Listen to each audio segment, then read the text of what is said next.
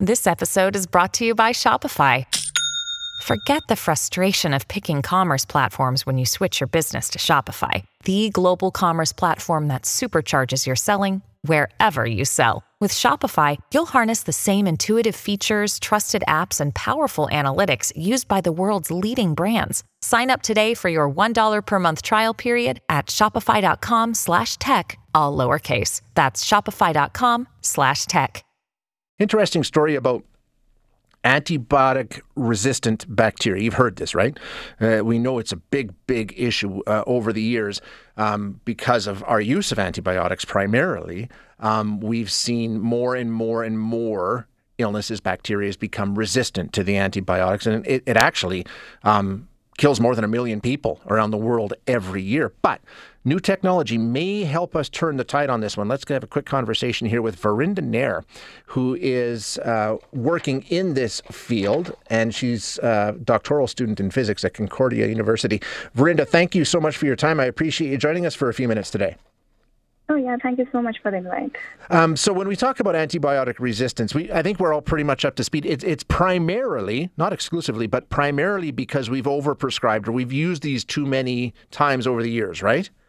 Exactly. Yeah, it's it's majorly the overusing and misusing of antibiotics. Okay, so I guess the question is, why don't we just produce more? Why don't we why don't we just come up with more new kinds of antibiotics that the bacteria haven't seen before? You know, that's that's the thing, right? I mean, drug discovery takes almost 10 to 15 years and sometimes more than that. So it's kind of a lengthy process and it takes many like it takes a lot of effort and money to like bring in a new drug to a market.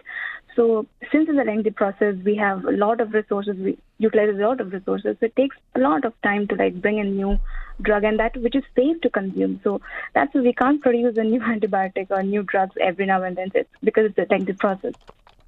So you're talking about using artificial intelligence to make that easier and more efficient, correct? How does that work? Yeah, exactly. So, I mean, like I mentioned in my article too, like AI is a tool that can help us researchers like us to fast track the process of like drug discovery. But of course, it's necessarily never a uh, replacement for a scientist or a doctor.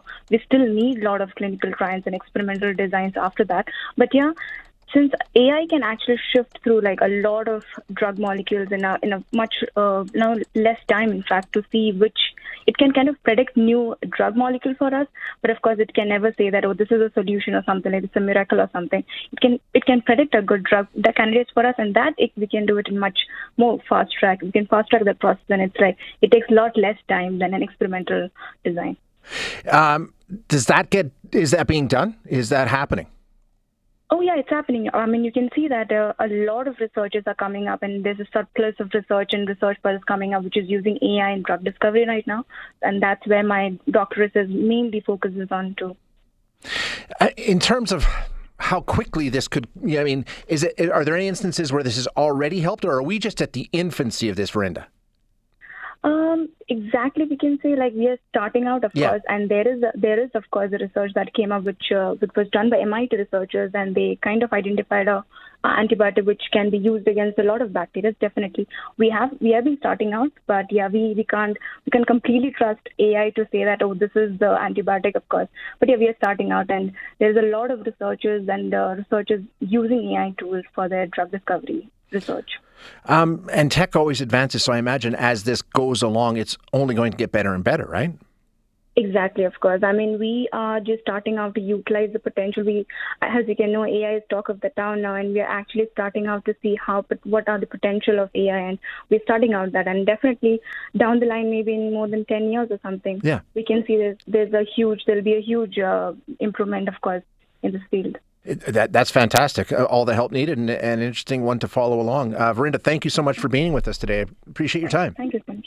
Yeah, thank you so much. That is Verinder Nair, who is a doctoral student in physics at Concordia University, talking about how we can use artificial intelligence to fast track, you know, potential new antibiotics that can help us deal with antibiotic resistance. Hi, it's Shauna, and I might be a bad parent because my kids think french fries are vegetables. Hey, it's Ryan, and I might be a bad parent because I went out for wings when my wife was in the hospital after giving birth. Johnny here. I might be a bad parent because in my house, the tooth fairy gives pocket change. But we're not alone. Len emailed us and said his six year old daughter's Tarzan moment going from love seat to lazy boy by curtains made him more proud than any dance recital. and Andy left his two year old at the rink. All right, guys, I'm sure we're not alone. Like Andy's kid. For stories and confessions like this, make sure you check out our podcast. It's called Bad Parents, and it's available wherever you get your podcasts. I left a glove at the rink.